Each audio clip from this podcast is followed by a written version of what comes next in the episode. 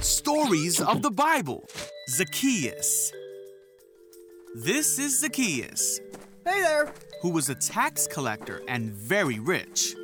Tax collectors were hated because many people thought they were liars and cheaters. Boo!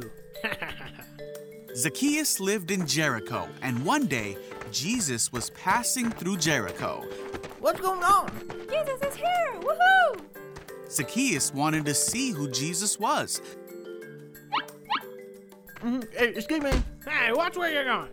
but he was too short to see above the crowd. Ah, that's it! So he ran ahead to a place where he knew Jesus would come. He climbed to a sycamore tree so he could see Jesus. When Jesus came to that place, he looked up and saw Zacchaeus in the tree. Oh, hey there, friend. Who? Me? Yeah, you. He said to him, Zacchaeus, hurry and come down.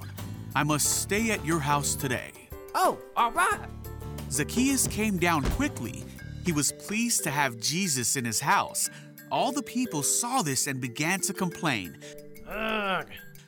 Look at the kind of man Jesus stays with. Zacchaeus is a sinner. But Zacchaeus said to Jesus, I will give half my money to the poor. If I have cheated anyone, I will pay that person back four times more.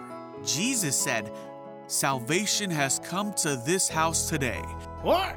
This man truly belongs to the family of Abraham.